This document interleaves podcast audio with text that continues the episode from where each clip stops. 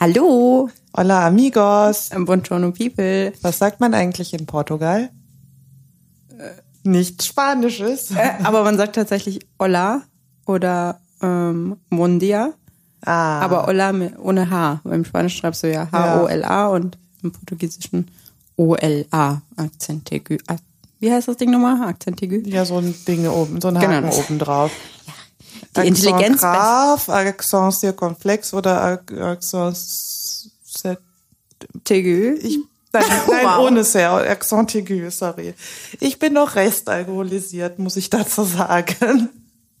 Ja, ich habe einen doppelten Kater heute. Muskelkater und Alkoholkater. Ich kann nur beim Letzteren mitmachen. Aber wir müssen den ganz verwirrten Leuten, die die Sommerpause, die Sommerpause, die Urlaubspause jetzt äh, ohne uns ausgehalten haben, noch mal kurz in Erinnerung rufen, wer wir überhaupt sind und wo sie zuhören. Ah, herzlich willkommen beim Hasenhausen Podcast. Mir gegenüber die wunderbare, leicht verkaterte, leicht müde Und restalkoholisierte. Tabea.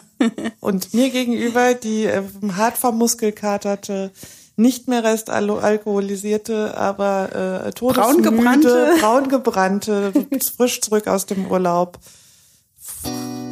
ähm, erholte Sehr gut Lea. gerettet. Nächster Halt Hasenhausen. Dein WG-Podcast. Mit Tabea und Lea. Ja, willkommen zurück. Schön, dass ihr wieder eingeschaltet habt. Ja, zu eurem Lieblings-WG-Podcast. Ja. Ja, also es war viel los. Also wir hatten kurze Pause aufgrund Grund von Urlaubsabwesenheit bei mir und ähm, kurzzeitige Evakuierung hier bei uns in Köln. Ja, das müssen wir direkt erzählen. Ist, wir haben endlich mal wieder ein GZSZ-Moment der Woche. Es ist was Dramatisches passiert. Ja, es war wirklich dramatisch, vor allen Dingen für mich. Ich bin ja sehr spät nachts aus dem Urlaub zurückgekommen und ähm, bin dementsprechend Vorgestern Nacht? vorgestern Nacht genau äh, spät ins Bett gekommen, ähm, auch aufgrund der Tatsache, dass ich eventuell noch Orange is the New Black zu Ende gesuchtet habe und dann Echt? erst gegen ja vier oder so oder noch später eingeschlafen bin und dann ähm, war ich wohl morgens kurz wach. Aber dann irgendwann äh, ging's los. Ich glaube, du hast mir zuerst geschrieben. Ja. Freunde haben mir Screenshots von irgendwelchen Eilmeldungen ähm, von ähm, Nein, Zeitungen und, und Newstickern geschickt. Mhm. Und dann ähm, habe ich hier schon das Ordnungsamt rumfahren hören mit ihren Megafons und ähm, ja, wurde aufgefordert, die Wohnung zu verlassen.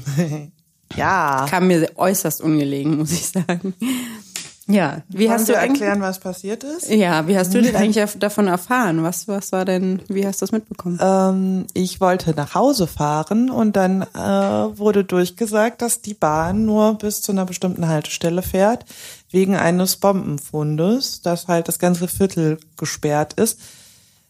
Ja, und dann dachte ich, na ja, meistens sind die, also sind Bombenfunde ja da, wo gerade eine Baustelle ist und dachte, bei uns vor der Haustür habe ich jetzt keine Baustelle gesehen. Also bin ich so richtig guter Dinge, habe ich gedacht, ja, natürlich ist das Viertel gesperrt, also für Straßenverkehr und die Bahn. Aber äh, ich werde ja wohl zu Fuß in meine Wohnung kommen, in unsere Wohnung. ja, und dann bin ich zwei Haltestellen gelaufen und dann kam ich genau bei unserer Straße an und dann stand da eine Polizistin, hat gesagt, sie dürfen hier nicht lang. Dann habe ich gesagt, ich wohne hier, aber dann hat sie gesagt, ja, hier wird gerade alles evakuiert. Und dann dachte ich, hm, blöd. Dann habe ich dich nämlich angerufen, weil ich dachte, was soll ich denn jetzt den ganzen Tag über machen? Weil da hieß es noch, es dauert bis neun. Und dachte mir, es ist jetzt erstmal langweilig. Vielleicht möchte die Lea ja zum Spielen runterkommen. ja, dann habe ich dir geschrieben, dass du evakuiert wirst und dachte, wie cool, du kannst dann wenigstens noch alle möglichen Sachen einpacken, weil ich hatte ja einfach nichts dabei. Stimmt, Ich kam ja. ja vom Büro. Ähm, ja, und ich bin dann einfach wieder ins Büro gefahren und habe noch eine Stunde gearbeitet. Mein Chef hat sich sehr gefreut. Der hat auch nicht gefragt, warum ich Feierabend mache und eine Stunde später wieder im Büro erscheine. Hat ihn nicht interessiert. Ja, Ja. genau. Und dann habe ich beschlossen, genau, dann hat eine äh, Nachbarin geschrieben, dass das Ordnungsamt gesagt hat, es dauert bis Mitternacht. Dann habe ich beschlossen, dass ich jetzt ab 5 Uhr in der Kneipe rumsitze. Und dann bist du dazugekommen. Aber du hast dich ja noch erfolgreich vor der Räumung gedrückt. Ja, es war aber auch äh, teilweise ein bisschen spooky. Ich war dann ähm, auf dem Balkon gestanden und es war Totenstille hier bei uns. Also es war wirklich, niemand war mehr da und man hat so richtig keine Ahnung, offene Balkontüren und so noch gesehen bei den Nachbarn hinten raus bei uns. Ähm, ach, es war, keine Ahnung, wirklich Terror. Die Leute haben geklingelt, die ähm, Polizeibeamten und die Leute vom Ordnungsamt. Und ähm, Du hast einfach hier, nicht aufgemacht. ja, keiner hat aufgemacht. Die haben nur geklingelt und haben dann durchs Megafon gesagt, die sind ja nicht in jede Wohnung. Die sind ja nicht tausend Stockwerke hochgegangen, sondern die sind unten die Straße entlang gefahren, immer wieder auf und ab hier bei uns auf der Straße und haben eine Durchsage gemacht, dass bitte alle Ladengeschäfte und Wohnungen sofort evakuiert werden müssen. Und dann habe ich gedacht, ach komm, es ist es ist noch nie was passiert bei der Bombenevakuierung. Und dann habe ich mir das Entschärfung. Aber, Entschärfung. dann habe ich mir das auf der Karte angeguckt, ähm, wo die Bombe denn gefunden worden ist. Und es war wirklich sehr nah. Wo denn? Weil ich sehe hier keine Baustelle. Ja, es, es glaube ich, das war, keine Ahnung, was die da gemacht haben. Es war ein Wohnhaus, wo das unten im Keller gefunden worden ist. Also ich weiß nicht, ob du da die Baustelle wirklich siehst. Okay, weil ich habe auch ehrlich gesagt noch nicht mal mehr die Nachrichten gecheckt, um dann mal zu gucken, was denn jetzt tatsächlich passiert ist und wo das war. Ja, es war irgendwie eine Bombe aus dem Zweiten Weltkrieg, 250 Kilo oder so, Riesending einfach. Ja, Ja. was soll ich sagen? Es Aber gruselig, wer weiß, wie viele hier noch liegen und wir sitzen hier und halten unseren Plausch und wissen nicht, dass hier noch zehn Bomben um uns verteilt sind. Auf jeden Fall ist auch so. Ne? Es sind, sind ja auch in den letzten paar Jahren so viele Bomben auch irgendwo in Zollstock gefunden worden oder in Köln, wo Ja. auch immer. Das ist auf jeden Fall richtig gruselig. Aber ich habe, es hat mir nicht so gut gepasst. Ja, du musstest ja Haare färben. Ja, genau. Ich hatte mir so einen richtig schönen Homeoffice-Tag eingeplant, war morgens einkaufen und äh, ja, hatte vor, meine Haare zu färben und es war alles sehr, sehr unpassend an dem Tag. Und ich habe mich dann so ein bisschen gedrückt und habe versucht, das auszusitzen, aber ähm, nach dem dritten Mal klingeln ähm, und mich wahrscheinlich auch die Polizistin am Fenster hat stehen sehen, habe ich dann doch die Wohnung verlassen und habe mein Fahrrad genommen, bin gerade aus der Haustür raus und habe abgewartet, bis alle um die Ecke sind, bis wirklich niemand mehr zu sehen war und bin dann rausgegangen. Und natürlich genau dann kommt äh, das Ordnungsamt angefahren, guckt mich mit großen Augen an und sagt, Sie befinden sich im Evakuierungsbereich. Oh Ja, mein ich weiß. Gott, ich fühle mich gerade, als wären wir bei The Walking Dead. Also ich stelle mir das gerade total sp- spooky vor, als wäre hier alles tot und dann weht hier noch so ein Heulballen lang. Genau so und war kein das aber Mensch dann auch. ist mehr da und dann kommt jemand und sagt, oh Gott, was, wie haben Sie hier überleben können? Genau. Und dann hätte ich nur noch fragen müssen, bin ich der Letzte meiner Spezie? naja, auf jeden Fall bin ich dann gegangen. Und das war halt das Ende vom Lied. Gefahren. Ja, stimmt, mit dem Fahrrad gefahren und äh, teilweise gegangen, weil ich nicht Fahrrad fahren durfte, warum auch immer, bis ich die Absperrung da durchquert habe vorne. Und dann haben wir uns getrunken, ge betrunken. Getroffen und betrunken. Genau. Ja, genau. Ich finde schön, wie du meine Sätze beendest. Dazu muss man Oh. wissen, ich war ab 5 Uhr schon mit dem Patenonkel Bier trinken und, ähm, und meine Stammkneipe macht um sieben auf. Das heißt, du, du bist und ich, wir haben uns dann um sieben in der Stammkneipe, die ich jetzt nicht verrate, äh, getroffen und dann ist der Patenonkel noch, also kurz nach Hause, ist nochmal mit einem Freund nachgekommen. Und ich glaube, wir waren um zwei oder drei letzten Endes zu Hause, weil wir halt noch die Info hatten, wir müssen bis Mitternacht trinken. Irgendwann haben die Nachbarn geschrieben, Entwarnung, wir können schon wieder in die Wohnung, aber da war in meinem Gehirn schon, ich muss von fünf bis Mitternacht durchtrinken. Und dann war, glaube ich, um fünf habe ich losgelegt und um sieben und ich glaube, es ging bis zwei. Ich meine, wir waren später zu Hause. Ich weiß es nicht Zwei oder drei. Ich weiß, dass der Patenonkel mir um irgendwas nach drei geschrieben hat und das habe ich schon nicht mehr gelesen, weil ich mit Anziehsachen selig in meinem Bett geschlummert habe. Ja. Genau. So, das waren die letzten 24 Stunden bei uns. und wir waren im Sixpack. Wir waren im Sixpack. Das, den, den Laden Lange. hatten wir ja schon mal erwähnt im Podcast, weil das die Kneipe ist mit Tanzfläche, wo man eigentlich ziemlich gut Leute kennenlernen kann, indem man sie einfach länger als drei Sekunden anstarrt. Aber wir haben eben schon festgestellt, dass wir gestern mit keinen fremden Menschen geredet haben. Ja, stimmt. Und Oder das der ist- Taxifahrer. Ja, aber den wollten wir nicht anflirten. Nee. Ja, genau. Äh, und das ist eigentlich ein Zeichen dafür, dass wir einen guten Abend hatten, weil wir nur sehr zufrieden mit, mit den Leuten waren, die da waren. Und, Ja, es war auch sehr schön. Das ja, stimmt wohl. Bis auf die unangenehme Disco-Fox-Tanzeinlage. Ja, ich weiß auch nicht, warum ich äh, eh- bei egal welcher Musik im Sixpack äh, das Bedürfnis habe, Disco Fox oder irgendwas zu tanzen, was überhaupt nicht äh, passt gerade musikalisch, aber hey. Ich hatte meinen Spaß. Ja. Haben wir denn ein Thema heute, lieber Tabea? Mm. Willst du es uns verraten oder sollen wir einfach Nee, erst tatsächlich noch ein Fact über dich. Ach so, dann, stimmt. Aber wir, ja, ja, ich bin schon wieder völlig dann, aus unserer Agenda ja, raus. Wir sind ja auch eigentlich äh, unausgeschlafen, völlig vergatert. Ähm, ich trinke jetzt einen Konterschnaps übrigens. Und äh, dann kommen die Facts und dann kommen die No-Gos in Beziehungen. Mm, tolles cool. Thema. Ja, ähm, ich muss jetzt erklären, warum ich alleine trinke. weil ich ein Alkoholproblem habe. nee, weil Lea nicht trinken will und weil bis eben der Patenonkel hier war und mit dem habe ich schon getrunken. Zwei, drei Weinschollen wieder. Genau, und jetzt kommt noch der Konterschnaps und dann können wir loslegen. Das finde ich Prost. gut. Prost. Ähm, du fängst mit dem Fakt an. Das finde ich sehr gut. Dann kann ich mich noch kurz hier zurücklegen und ähm, meine Muskeln entspannen. Okay, ich muss mich noch kurz von diesem Schnaps erholen.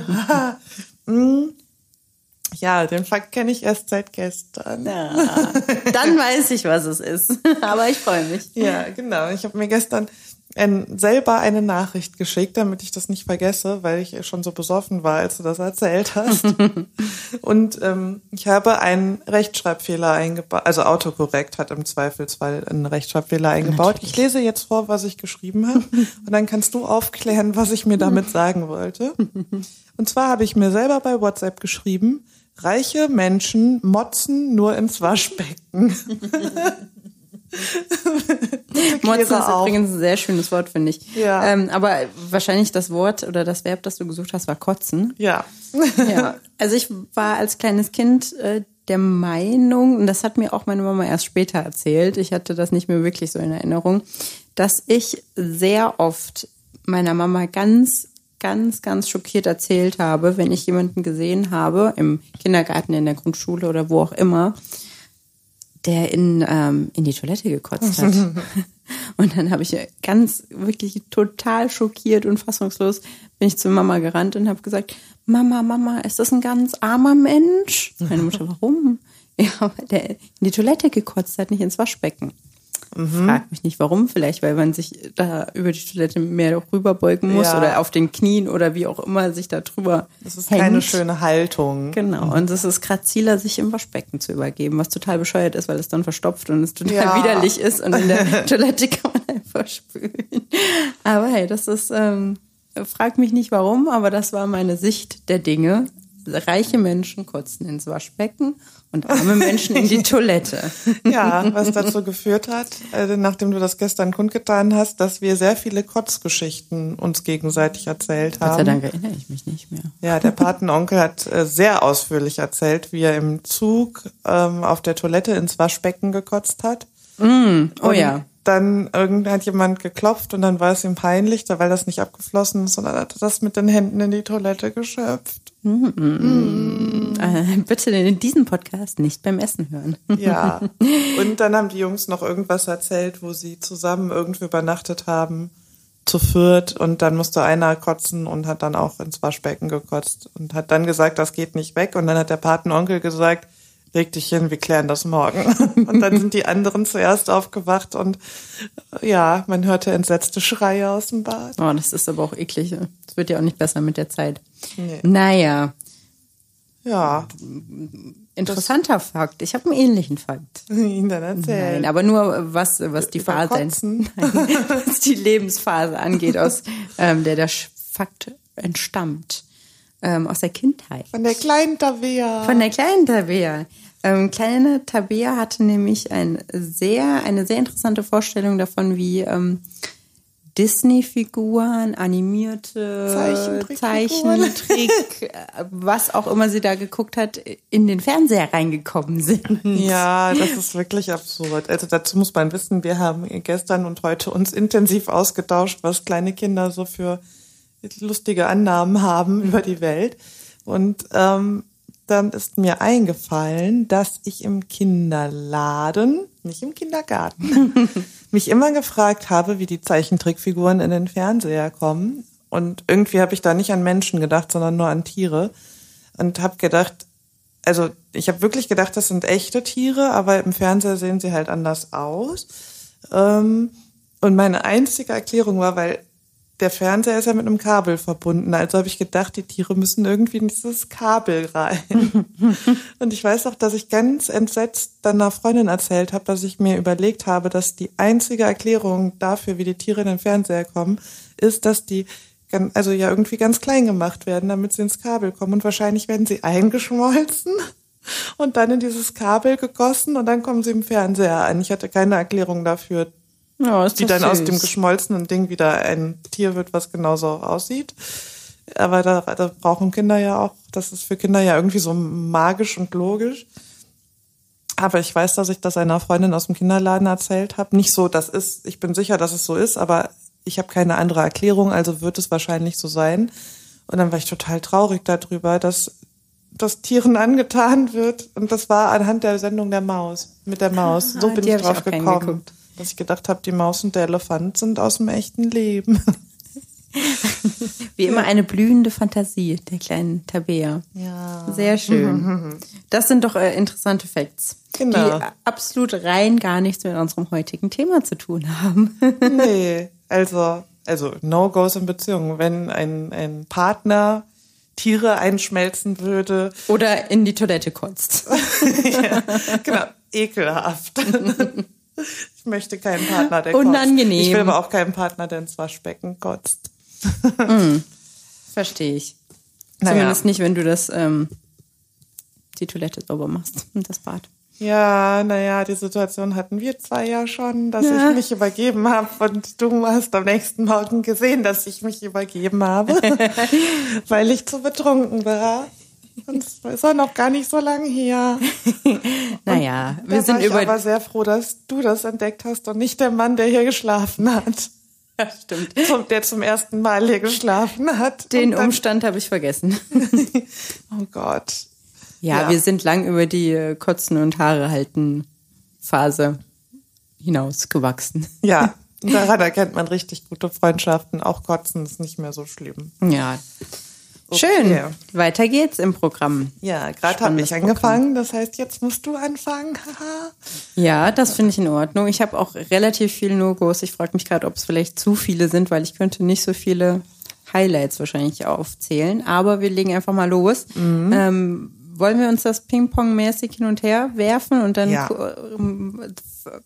Ziehen wir irgendein Fazit aus diesen Begriffen, die wir jetzt. Okay, Ich bin gespannt. ich bin auch gespannt. Okay, Das Fazit ist, wir sind beziehungsunfähig. das sowieso.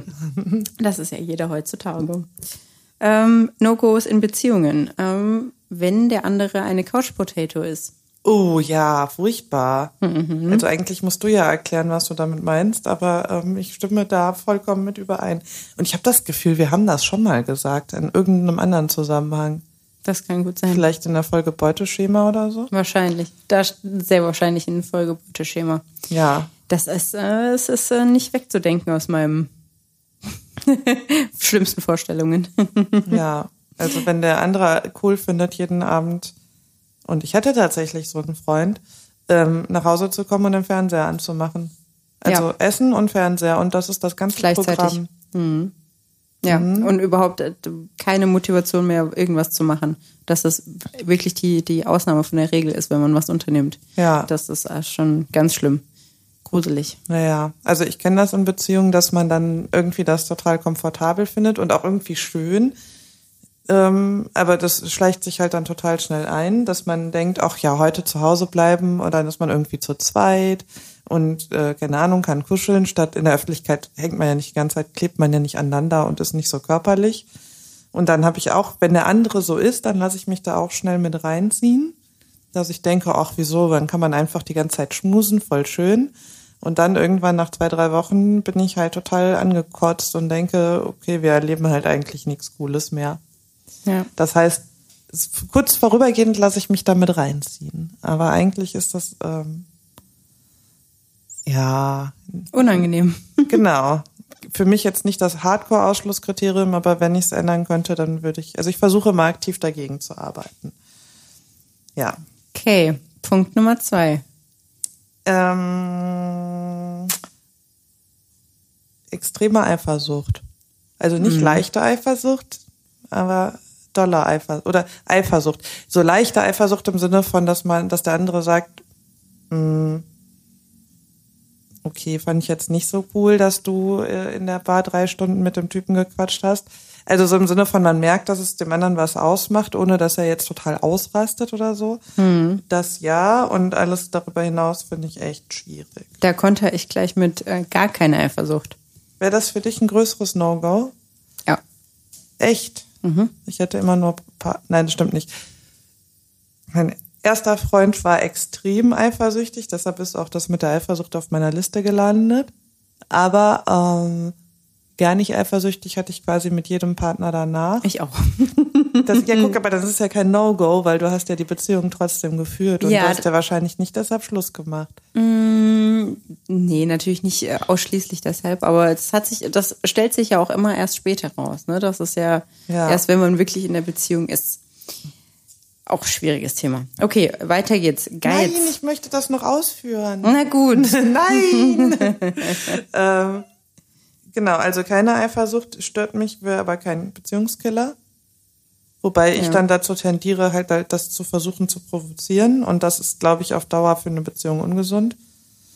Ähm, aber extreme Eifersucht, also mein erster Freund, das war eine Fernbeziehung. Und wenn ich ähm, ohne den ausgehen wollte, das war für den total das Drama, weil der, glaube ich, nicht verstanden hat, dass ich nicht jeden Abend zu Hause sitze und mich gräme, dass wir uns nicht sehen. Dann musste ich mit dem zwei Stunden telefonieren und manchmal hat er dann geweint.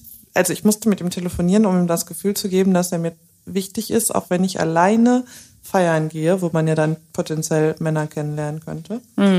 Und manchmal hat er sogar geweint, weil der das nicht verstanden hat, weil der zu Hause saß und doof fand, dass ich nicht da bin, während ich zu Hause saß und dachte, auch ich habe aber Lust, was Cooles zu machen.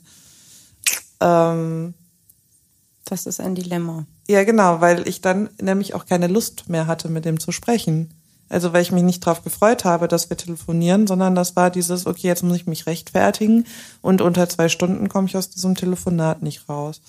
Und das weiß man meistens auch nicht vorher, aber wenn ich es wüsste, wäre das für mich aufgrund der vergangenen Erfahrungen absolutes mache ich nicht. Also ich würde, glaube ich, auch mich nicht mehr so diktieren lassen, wie ich das in der ersten Beziehung gemacht habe. Absolut. Ja. Okay, und würdest du sagen, dass das ähm, das eine Form von Gefühle äußern ist, was er da gemacht hat? Weil das Ja. wäre nämlich auf meiner Liste noch äh, einer der nächsten Punkte. Männer, die keine, Männer oder Frauen, die keine ähm, Gefühle zeigen können. Oh ja, oder kommunizieren furchtbar. können oder beschreiben können. Einfach nicht in der Lage sind, sich selber zu reflektieren, analysieren. Ja, ähm, nee. Also das wäre ein absolutes No-Go für mich, ja. Ähm, aber ich finde, also das eine ist ja, man kann Gefühle gar nicht zeigen und das andere ist, man zeigt Gefühle, aber man hat trotzdem nicht gelernt, wie man die in Anführungszeichen vernünftig zeigt. Also, ähm, du kannst ja eifersüchtig sein, aber zum gewissen Grad musst du halt an dir selber arbeiten und nicht deinen Partner dazu nötigen, nach deiner Pfeife zu tanzen. Ähm, deshalb ist das eine Art von Gefühle zeigen, die aber irgendwie nicht besonders erwachsen ist manchmal. So wie ich früher in Streits du Hurensohn gesagt habe, regelmäßig. ja, Piep und du Wichser und so. Das habe ich mir alles abgewöhnt, weil ich gemerkt habe, wie doll das eine Beziehung kaputt macht. Und das war auch eine Form von Gefühle zeigen, ähm, wo ich aber gelernt habe, dass man das auch anders machen kann. Sehr weise. Ja, Das gefällt mir gut. aber ähm, keine Gefühle zeigen finde ich ganz. Also mein, meine erste große Liebe in Anführungszeichen, also der Mann, mit dem ich so lange zusammen gewohnt habe, den habe ich kein einziges Mal weinen sehen. Und das war für mich echt krass, weil ich gedacht habe, der muss denken, ich bin voll die Heulbrühe, weil ich ja wegen allem weine. Und gleichzeitig habe ich immer gedacht, ich habe mich immer gefragt, ob der irgendwie oberflächlich ist, weil der halt eher fröhlich war und wenn er ein Problem hatte, dann hat er halt äh, gekifft und dann war das Problem so weggeschoben. Also da hat das nicht an sich rangelassen. Und in der Beziehung danach war ich, das klingt vielleicht scheiße, so richtig froh, als der Mann mal vor mir geweint hat, mein neuer Freund, weil ich gedacht habe, endlich jemand, der Gefühle zeigen kann. Ja, das kann ich aber nachvollziehen. Aber ich muss auch sagen, ich habe alle meine Freundinnen schon weinen sehen, aber von meinen männlichen Freunden Kumpelfreunde oder Beziehungsfreunde oder beides? beides 95 bis 95 Prozent gar noch nie weinen sehen. Ja. Mm. Rollenklischees. Mm. Ich habe den Patenonkel schon weinen sehen. Das stimmt, ich auch. Und meine Ex-Freunde bis halt auf den. Nee, stimmt nicht. Nee, einen Ex-Freund habe ich weinen sehen. Hm. Ich habe aber auch meinen und Papa meinen aller, allerersten. Ja. Ja. und meinen Papa habe ich weinen sehen, als meine Oma gestorben ist. Ah, okay. Ja. Ja. Nee, ich habe meinen Papa noch nie weinen sehen. So ist das. Ja, Wolltest du das noch weiter ausführen? nein. Dann mache ich weiter mit der Liste. Ähm, ich habe hier Kiffen slash Drogen stehen. Ja. Ich glaube, das haben wir auch gemeinsam auf der Liste. Ja, wobei, also Drogen muss man ja differenzieren, weil wir hier gerade Alkohol trinken, das ist ja auch, und das ist ja eigentlich auch so ein bisschen, ich weiß gerade das Wort nicht, so mit zweierlei Maß messen. Nur weil Alkohol irgendwie gesellschaftlich anerkannt ist, finden wir, dass unser Partner Al- Alkohol trinken kann, aber wir sind ja beide ziemlich ähnlich mit Kiffen und andere Drogen geht gar nicht. Oder weiß ich nicht, wie, wie, wie strikt bist du da? Geht noch nicht mal einmal oder meinst du eher regelmäßig? Ich bin ja da wirklich so krass gepolt, dass ich sage eigentlich kein Mal, weil ich die Idee dahinter nicht unterstütze und nicht nachvollziehen kann, auch für, für mich halt selber gar nicht. Aber auch, ich habe da schon eingeschlossen den Alkoholkonsum de- des, des Partners irgendwie. Also ich bin super happy, wenn ich mit, mit meinem Freund ein Glas Wein trinken kann. Aber ähm, wenn ich das Gefühl habe, er kommt regelmäßig betrunken nach Hause oder hat ähm, ein Problem damit, weil er alleine trinkt, keine Ja. Ahnung, vor, nach der Arbeit, wie auch immer. Also das ist für mich auf absolut derselben Ebene wie morgens kiffen zum Frühstück. Okay. Ja, also bei Abhängigkeit wäre ich, kann ich gar nicht sagen, ob ich dann raus wäre, weil die Frage ist, ab wann man, ist man abhängig. Ähm, aber wenn, ja, wenn ich wüsste, der andere kann quasi gar nicht mehr ausgehen, ohne Alkohol zu trinken und der kann, für den wäre das absolut unmöglich zu sagen, ich trinke mal ein paar Wochen nicht, einfach so für den Körper oder so, wäre nicht schwierig. Ähm, und bei Kiffen bin ich halt total krass vorurteilsbehaftet, weil ich so viele Freunde früher hatte und auch Partner, bei denen ich das Gefühl hatte, wenn man öfter kifft, dass die langsam im Kopf werden. Und da das für mich ja sowieso auch ein Beziehungs-No-Go ist, wenn es einen Intelligenzunterschied gibt, einen deutlichen, also wenn der andere mir unterlegen ist, ähm, und wenn ich dann irgendwie die Verantwortung bekomme, weil der andere gefühlt sein Leben nicht im Griff hat, weil er, und dann denke ich, das ist was, was du abschalten könntest, indem du halt nicht regelmäßig kiffst oder andere Drogen nimmst. Da bin ich echt ein bisschen ähm, hart, Unverständnis, nicht verständnisvoll. Also ich habe immer viel Verständnis für viele Sachen, aber äh, ich weiß auch, dass es manchmal irrational ist, wie ich auf äh, Kiffen und chemische Drogen reagiere, aber chemische Drogen machen mir Angst.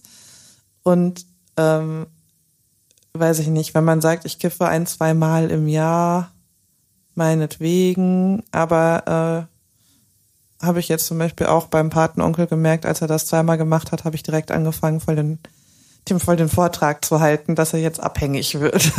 Ja, ich kann das nachvollziehen und das ist ja eigentlich auch der Hintergedanke, den ich zumindest persönlich bei mir entdeckt habe oder äh, diesen Selbstschutzmechanismus, der sich da automatisch einschaltet.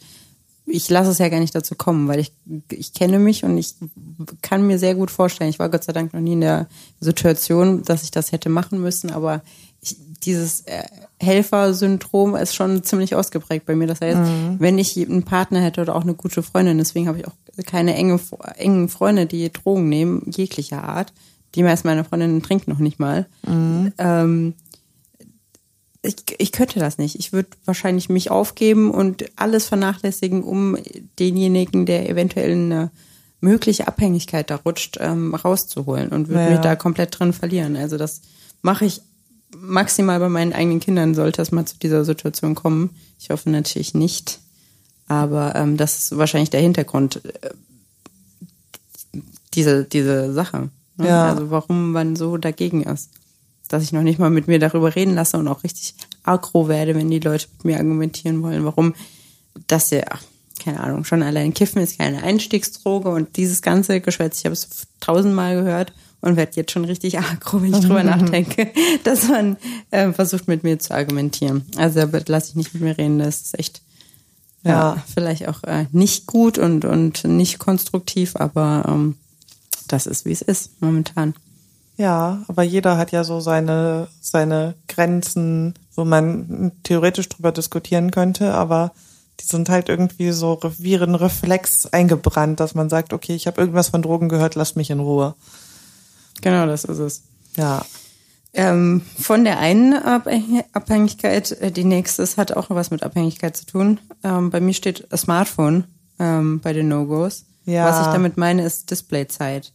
Ja, oh Gott. Ich weiß, ich bin da selber schlimm, aber ähm das ist das, das Allerschlimmste. Ich habe irgendwann letzt hatte ich auch so einen verrückten Traum, dass ich mich mit irgendeinem Schauspieler gedatet hätte und bin in dieses Restaurant gekommen und wir haben uns irgendwie gleichzeitig hingesetzt und, und der Typ, ich weiß noch nicht mal wer es war, wahrscheinlich nicht existenter Schauspieler, ähm, ähm, hat sich hingesetzt und hat in der Bewegung gleichzeitig sein Handy auf den Tisch gelegt. Ja. Beim Essen. Und das finde ich halt so, so schlimm. Mhm. Also das, ich bin in meinem Traum auch direkt gegangen. Ich bin mhm. mit meinen High Heels davon stolziert. Und du kannst wenigstens auf denen laufen im Gegensatz zu mir. Ich hatte schon so lange keine High Heels mehr an, dass ich dir wirklich nicht mehr sagen kann, ob ich drin laufen mhm. kann. Aber ich habe ähm, einen astreinen Ab, äh, Abgang hingelegt in meinem ja. Traum von meinem imaginären Date. Date. Ähm, ja, Aber genau. absolutes No-Go im Sinne von machst du machst Schluss oder einfach ist das nicht eher ein Streitthema? Ja, Streitthema, No-Go. Ich würde, wenn ich das von Anfang an merke oder bei den ersten Dates merke, mich nicht weiter darauf einlassen, weil ich mhm. weiß, dass ich ähm, zu Furie wäre, werde, wenn, wenn der andere sich so benimmt. Ähm, und weil ich schon bei mir selber merke, dass mich, mich das in meinem Sein einschränkt und dass ich über mich selber sauer bin, wenn ich viel am Handy hänge und auch schon scrolle und tippe und schon merke, wie sich die Aggressivität immer mehr steigert, selbst wenn ich alleine zu Hause im Bett liege und mein Handy in der Hand habe. Ja. Das heißt, wenn das der andere macht und ich mir das auch noch irgendwie live mit angucken muss, ist bei mir geht gar nichts mehr. Ja. Das heißt, es ist nicht natürlich ein, ein eigener, na doch, das ist schon ein Trennungsgrund auf jeden Fall, wenn jemand von seinem Smartphone abhängig ist und mehr Stories macht als äh, kommuniziert. Ah, ja. Geht nicht. Ähm, also ich glaube, ich bin da ein bisschen toleranter, aber beim Abendessen oder bei, nee, mm. egal welche Mahlzeit, wenn man mm. gemeinsam isst, das Handy, sich dabei aufs Handy zu gucken und am besten noch in Situationen, wo ich für den anderen gekocht habe, also eigentlich ist es egal, ich finde es immer furchtbar, aber wenn man noch nicht mal wertschätzt, dass die eine Person sich vielleicht besonders viel Mühe gegeben hat, da werde ich auch richtig wütend drüber. Hatte ich nur in einer Beziehung. Ähm, aber ich habe gemerkt, dass ich danach immer total drauf geachtet habe, so bei den ersten Dates, ob der Mensch sein Handy auf den Tisch legt oder vielleicht einfach mal drei Stunden nicht auspackt, weil er wirklich auch abschalten kann. Ähm, ja, absolut. Also ist kein, kein absolutes Ausschlusskriterium, aber auf jeden Fall wäre das ein Streitthema bei mir. Ja. Okay. Ja. Du bist dran, glaube ich. Intelligenzunterschiede. Ah, also okay. jetzt nicht, man hat ja manchmal so Themenbereiche, dass man in dem einen sich besser auskennt als der andere, aber wenn man so generell das Gefühl hat, man ist dem anderen überlegen mm, und das haben wir ja beim Beuteschema schon gesagt, mein Beuteschema ist hochbegabt. Ich glaube, es ist für mich ein Anturner, wenn der andere mir viel erklären kann und ich dann oder man mit dem über spannende Themen wie Astrophysik reden kann. Und gleichzeitig ist es für mich ein absoluter Abturner, wenn ich irgendwie so ein, keine Ahnung, irgendeinen Witz mache, für den man ein bisschen nachdenken muss. Oder irgendeinen Begriff. Ich habe zum Beispiel beim Tinder-Profil sapiosexuell stehen. Wenn jemand mir schreibt, was, was soll das, also ich weiß nicht, was das heißt, dann hat er sich quasi schon ins Off geschossen. Hm. Und ich habe auf meinem, das habe ich mit dem Patenonkel als Dating-Kennenlernen-Test ich habe ja als Hintergrundbild auf dem Handy den Pferdekopfnebel. Und dann zeige ich Leuten ganz oft, wenn ich die interessant finde, mein Hintergrundbild so ohne Kontext und sage, weißt du, was das ist? Und wenn die Leute dann wissen, was es ist, dann haben sie direkt schon quasi den nächsten Schritt. Hm. Wenn sie es nicht wissen, ist es eigentlich nicht so dramatisch, weil ich finde, nicht jeder muss den Pferdekopfnebel erkennen. Ja. Oder ich frage dann, es hat habe ich auch mit dem Patenonkel überlegt, dass ich dann sage, glaubst du eigentlich an Multiversen? Und wenn ja, gibt es ein Universum, was genauso ist wie unseres? Also auf dem Niveau. Ach du Scheiße, ich krieg jetzt schon, krieg jetzt schon Angst, wenn ich ja, mir vorstelle, genau. dass ich dein Date bin. Ein Dating-Test. ja, das ist aber so ein, also da fällst du nicht durch. Aber wenn ich das Gefühl habe, der andere sitzt die ganze Zeit da und denkt, ich verstehe kein Wort, dann ähm, finde ich das unattraktiv. Hm, das ist diese Date-Dominanz, von der wir vielleicht auch gerade gesprochen ja. haben, unter anderem natürlich. Aber machst du das denn an Abschlüssen fest? Unter anderem, nee. also ist jemand, käme jemand für dich in Frage, der jetzt beispielsweise kein Abitur hat? Ähm, ich glaube schon. Komme ich für dich in Frage? Ich habe ja. nämlich kein Abitur. Ja, eben, weil ich kenne genug Leute, die ähm, keinen Abschluss haben siehe zum Beispiel, ich kenne Bill Gates, wollte ich gerade sagen, siehe Bill Gates, die halt auch nicht studiert haben und einfach so krasse Menschen sind, die so viel geschafft haben durch äh, Ausprobieren und mutig sein ähm, und Lebenserfahrung. Also wenn du, klar, wenn ich bei Tinder oder so oder bei, äh, wie heißt die andere Dating-App, Bumble bin, mhm.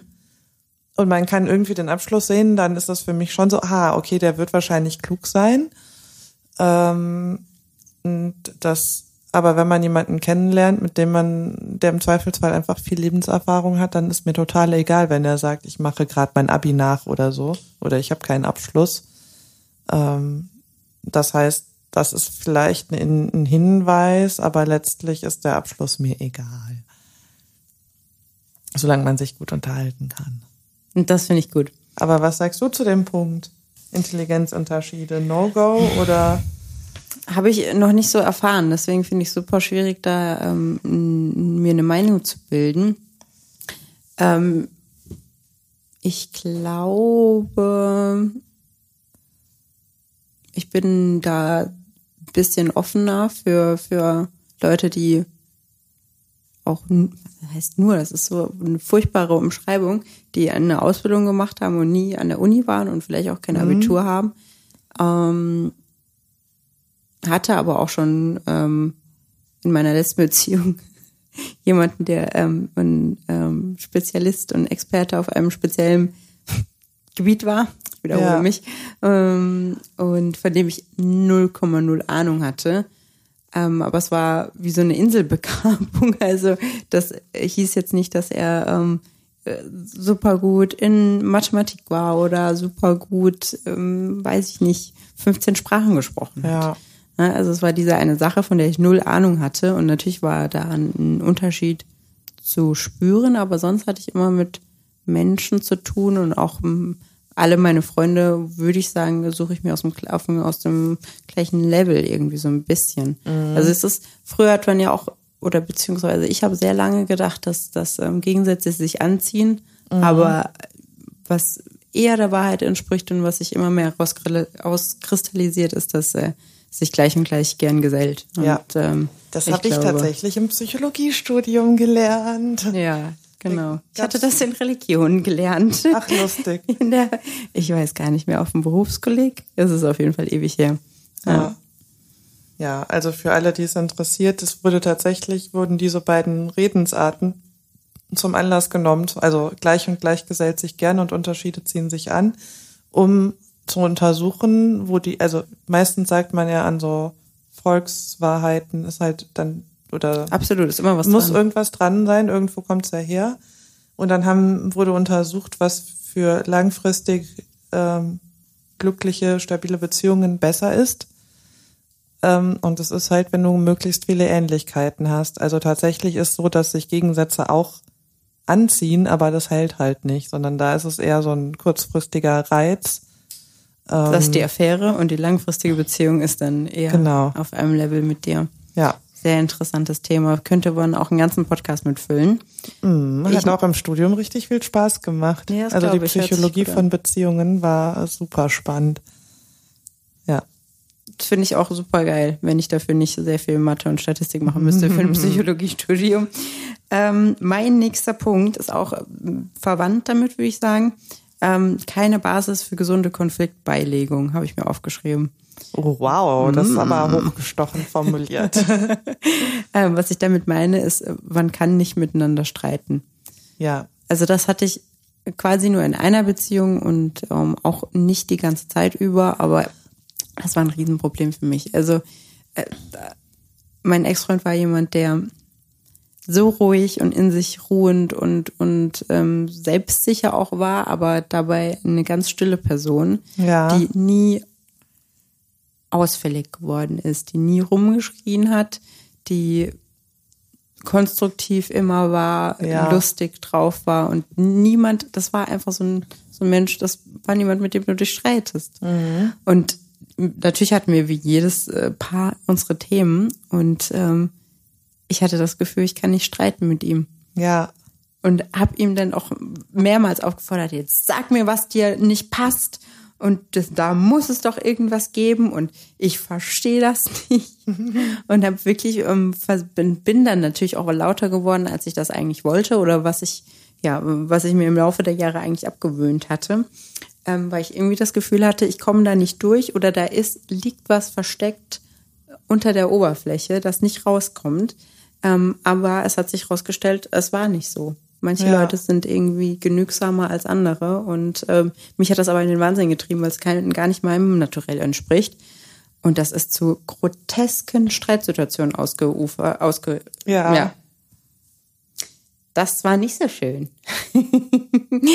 ja, also ich, wenn ich jetzt drüber nachdenke, ich hätte mich gerne, nicht gerne als Freundin gehabt oder beziehungsweise ich würde mich nicht gerne in den Situationen auf Video sehen, wie, was da manchmal abging. Weil du dann Ja, so doll versucht hast zu provozieren. Ich habe versucht zu provozieren, aber auch so aus einer Mücke einen Elefanten gemacht, weil Ja. ich gedacht habe, da es muss doch jetzt irgendwie möglich sein, dass man sich mal streitet, damit man sich auch danach wieder vertragen kann oder dass man irgendwie, ja, ich weiß es nicht. Mhm. Vielleicht lag es auch daran, dass es eventuell nicht der richtige war und dann, ähm, weiß nicht, sucht man vielleicht eher einen Weg raus aus der Beziehung. Ja, Solch kann auch sein. Ja, Oh, also, sind wir schon wieder beim Deep Talk hier. ja, aber echt, es ist ja auch äh, spät. Wir haben nämlich halb zwölf Mitternacht. Ach du Schande. Also halb zwölf Mitternacht, halb zwölf Uhr nachts, wollte ich sagen. Die Omi-WG muss bald mal ins Bett, ne? Ja. An so einem dem- Samstagabend. Nach dem Kater von gestern. Nee, wir haben Freitagabend, ne? Ja, Freitagabend. noch ist Freitag. ja. Also ich hatte einen ähm, Ex-Freund, mit dem man auch nicht streiten konnte. Ich finde das jetzt nicht das absolute No-Go. Ähm, aber das Lustige ist, der hat halt nie, also der hat nie seine Stimme erhoben. Der hat auch nie ein Schimpfwort oder so gesagt. Genau, aber, also zu mir auch der hat sich aber dann so im Alltag über so Kleinigkeiten aufgeregt. Ähm, ich habe immer als Beispiel genommen, wenn er zum Beispiel äh, keine Ahnung, hier eingelegte Gurken aus dem Kühlschrank geholt hat und wollte das aufmachen und dann hat das Glas sich nicht öffnen lassen. Dann hat er das Glas halt beschimpft, so, boah, du, weiß ich jetzt nicht mehr, du Arschloch oder so. Wo ich immer gedacht habe, oh Gott, wenn das die Nachbarn hören, dann denken die, der beschimpft mich. Dabei hat er sich dann halt so über den Drucker, wenn er nicht funktioniert hat oder so, oder das Gurkenglas, was sich nicht öffnen ließ, darüber ist er dann ausgeflippt. Die Arschlochgurken. Ja, genau. So, und von mir hat er halt nie was Böses gesagt. Und dann äh, einmal haben wir uns gestritten, wo er genervt war. Also gestritten, in Anführungszeichen. Das war das Schlimmste, was ich jemals von dem gehört habe. Hat er mich angeguckt und hat gesagt, du Pfeifenheinz. Weil er halt so erzogen ist, dass man Leute nicht beschimpft. Und daran habe ich dann erkannt, dass er gerade richtig sauer auf mich ist.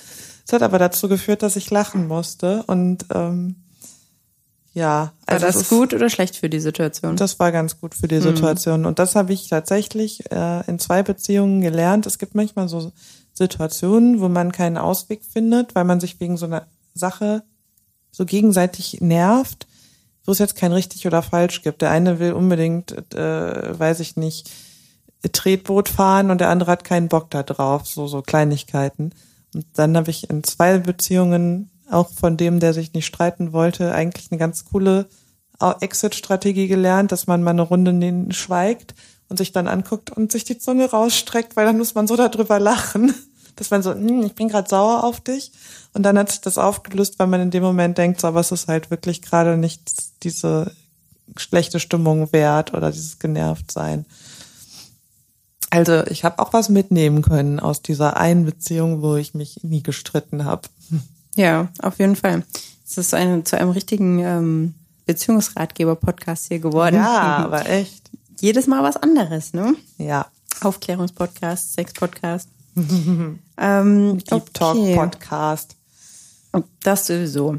Ähm, der Patenonkel hat vorhin, ähm, als wir ihn nach ähm, seinen No-Gos gefragt haben, äh, was sehr Interessantes gesagt, wo ich der Meinung war, dass das eher eine sehr, eine sehr männliche Sicht darauf ist, Ja. auf, auf das Thema, wo du eher d'accord damit warst, was er gesagt hat.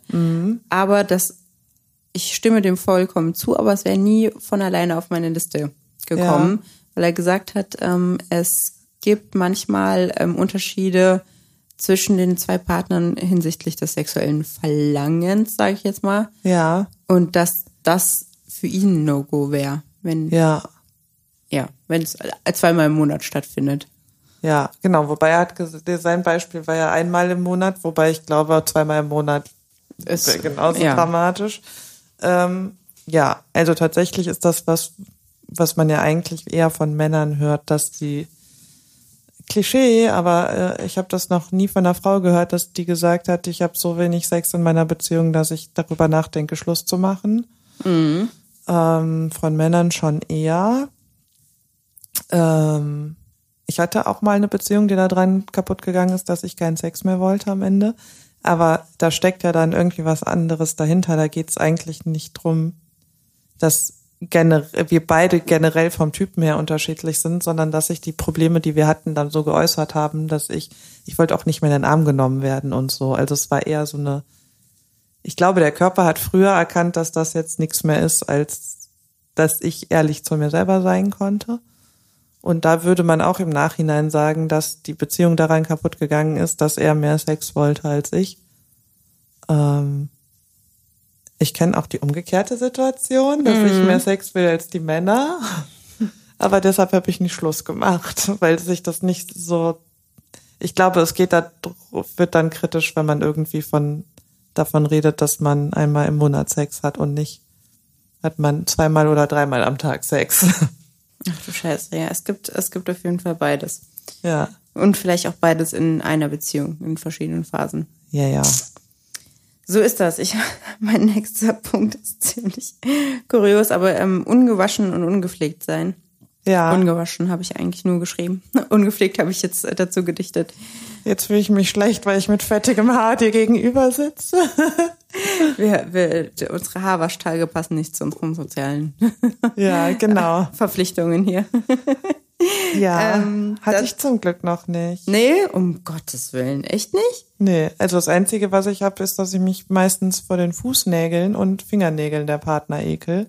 Also Fußnägel finde ich einfach ekelhaft, generell. Wenn der, also das hatten wir ja letztens schon, dass der Mann auch ruhig zur Pediküre gehen kann. ähm, ja, und bei Fingernägeln habe ich halt einfach, ich denke immer dran, wenn das hier mal eine sexuelle Situation wird, möchte ich diesen Fingernagel nicht in meiner Körperöffnung haben. Also da geht's nicht um ungepflegt, sondern bitte schneidet euch, bitte Hygiene. liebe Männer, schneidet bitte euch regelmäßig die Fingernägel, dass man die nicht spürt an irgendwelchen empfindlichen Schleimhäuten. Vielen Dank. ich habe sogar einen Sexratgeber für Männer mal gelesen, da steht das auch drin. Also anscheinend ist das für viele Männer äh, ein Thema in Anführungszeichen oder kein Thema, dass sie sich darüber keine Gedanken machen. Hm, habe ich auch schon ganz oft erlebt. Ähm, und mein nächster Punkt ist, ich glaube, dass es das Überthema davon ist, ähm, aufhören, sich Mühe zu geben oder sich um den anderen zu bemühen. Ja. Und das ist, glaube ich, ein, eine Sache. Ja, echt, und ich ja. glaube, das passiert auf lange Sicht bei den meisten. Oder auch, es ist eigentlich in zwei in Komponenten, also in zwei Sichtweisen. Man gewöhnt sich auch dran, dass der andere, also dass der Partner Dinge für einen macht und dann wird man, glaube ich, auch verwöhnt und undankbar. Also ich habe auch in Beziehungen gedacht, wieso macht er, wieso überrascht er mich nicht mal wieder? Wieso? Ich habe auch noch nie Blumen geschenkt, das stimmt nicht. Ich nehme es zurück. ich bin da auch echt undankbar. Ich sage dann immer, ich habe keinen Maibaum bekommen oder ich habe keine Blumen bekommen und im Nachhinein stelle ich fest, dass ich wohl Blumen und Maibäume bekommen habe. Ähm, deshalb war das jetzt ein Scheißbeispiel, aber ich denke ganz oft, wieso macht der das nicht mehr, was er vielleicht am Anfang gemacht hat. Vergesse oder übersehe dabei, aber dass der Partner die ganze Zeit andere Dinge für mich macht, an die ich mich einfach total doll gewöhnt habe. Wie dass ähm, ich einen Freund hatte, wir wohnen ja hier im dritten Stock, und wenn ich was Süßes wollte, dann ist der für mich immer, weil ich zu voll war, die Treppen zu laufen, nach unten gelaufen und hat was für mich eingekauft. Und da habe ich mich anscheinend, das habe ich erst nach der Beziehung gemerkt, dran gewöhnt, dass der für mich einfach immer von A nach B läuft, wenn ich was möchte.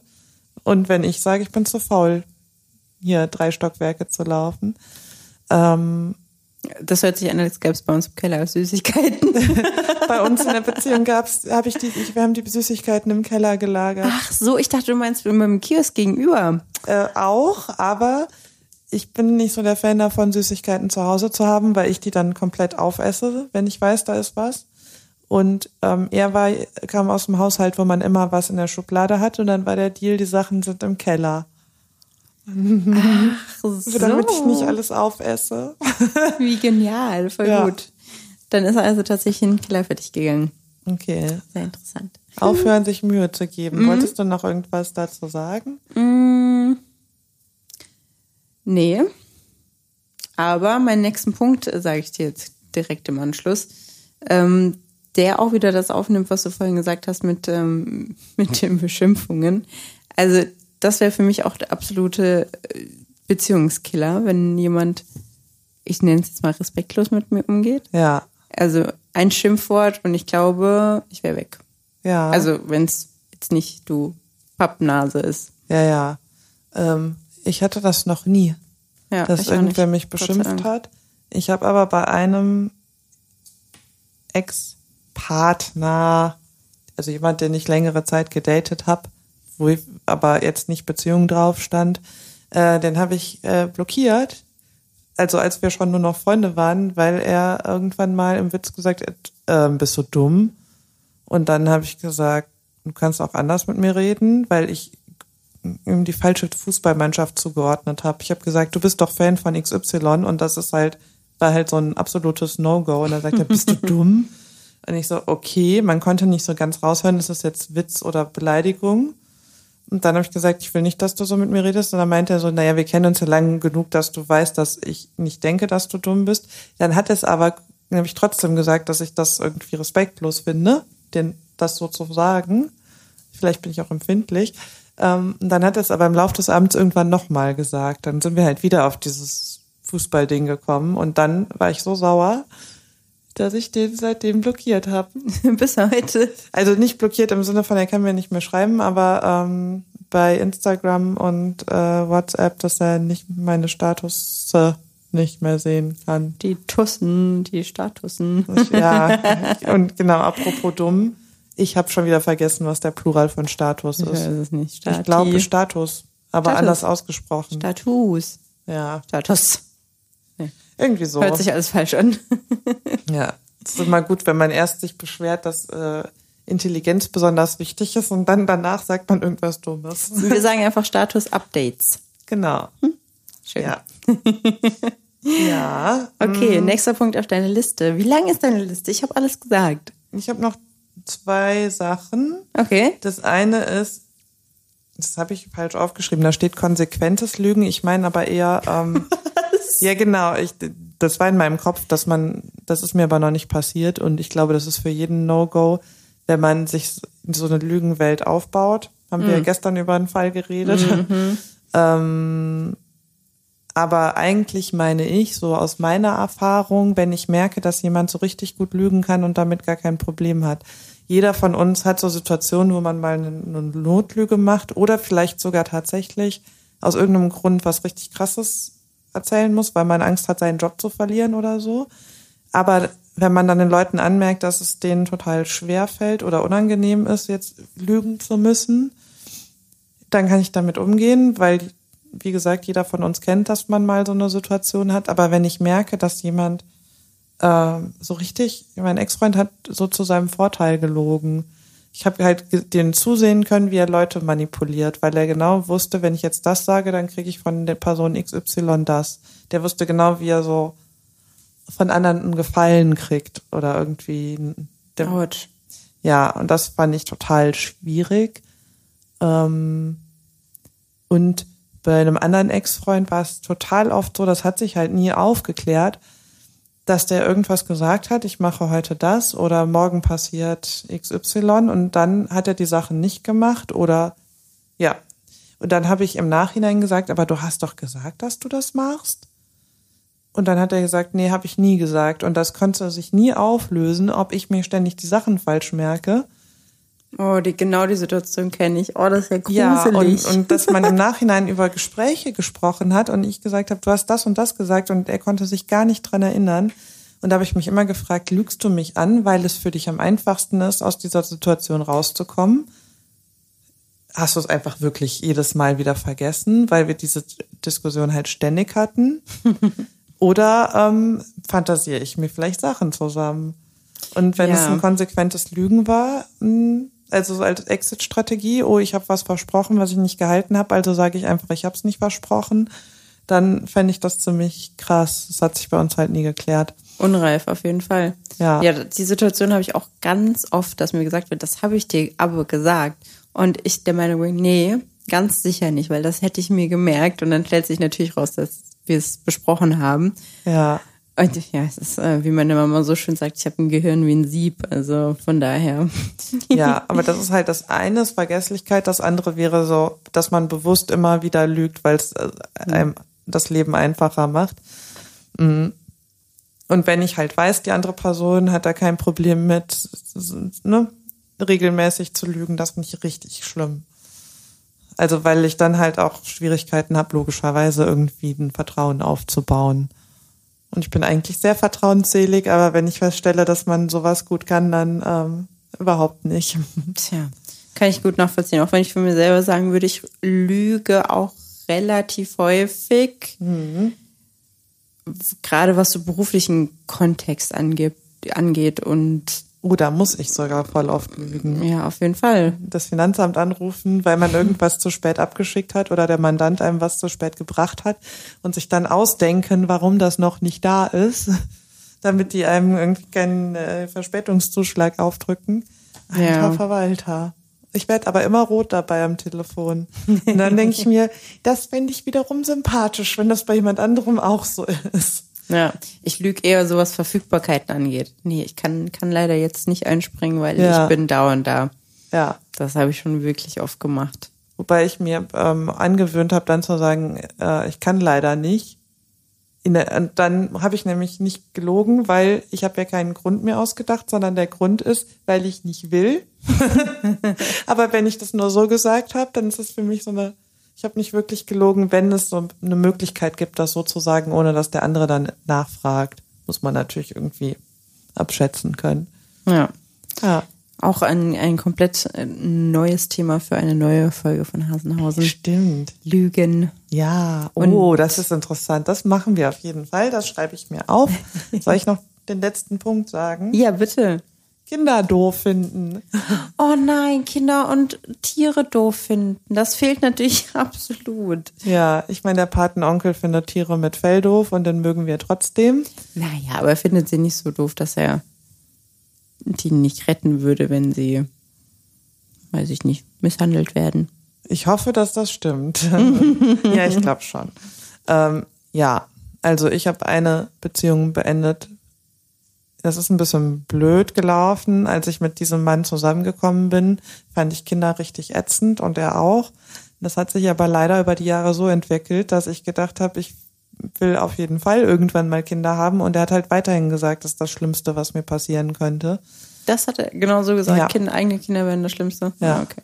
Und der ist auch bis heute, wir haben da letztens noch mal drüber geredet, dass er sagte, wieso hast du eigentlich Schluss gemacht? Du hast ja immer noch keine Kinder. Und ich so, ja, aber willst du denn jetzt welche? Und dann hat er gesagt, nee. Und dann habe ich gesagt, ja, dann hätten wir aber weiterhin dieselbe Diskussion. Also wir wären ja jetzt nicht weiter, dass ich immer noch sagen würde, ich kann mir das irgendwann mal vorstellen und er würde sagen, aber nicht mit mir. Ja gut, dann warum? Also ja, du kannst dann den Kompromiss machen und sagen, du bist mir so wichtig, dass ich darauf verzichte.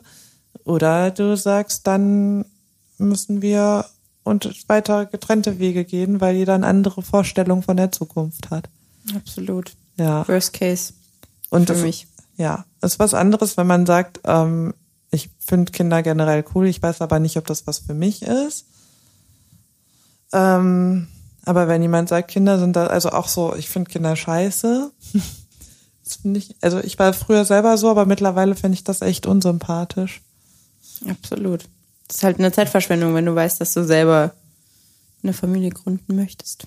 Ja, was n- natürlich nicht heißt, dass es biologisch geht, aber es geht ja erstmal um so gemeinsame, also das so Vorstellungen von der Zukunft im Groben.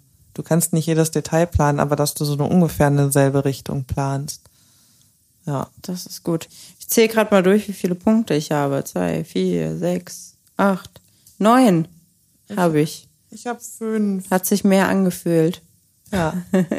Vielleicht machen wir das nächste Mal so eine aufheiternde Folge mit die besten Dates, die Ja. besten Abende, die oh, besten die schönste Beziehungen. Liebeserklärung. Die schönste oh, Da Liebeserklärung. kann ich sowas Tolles erzählen. Ah. Oh Gott, Ja.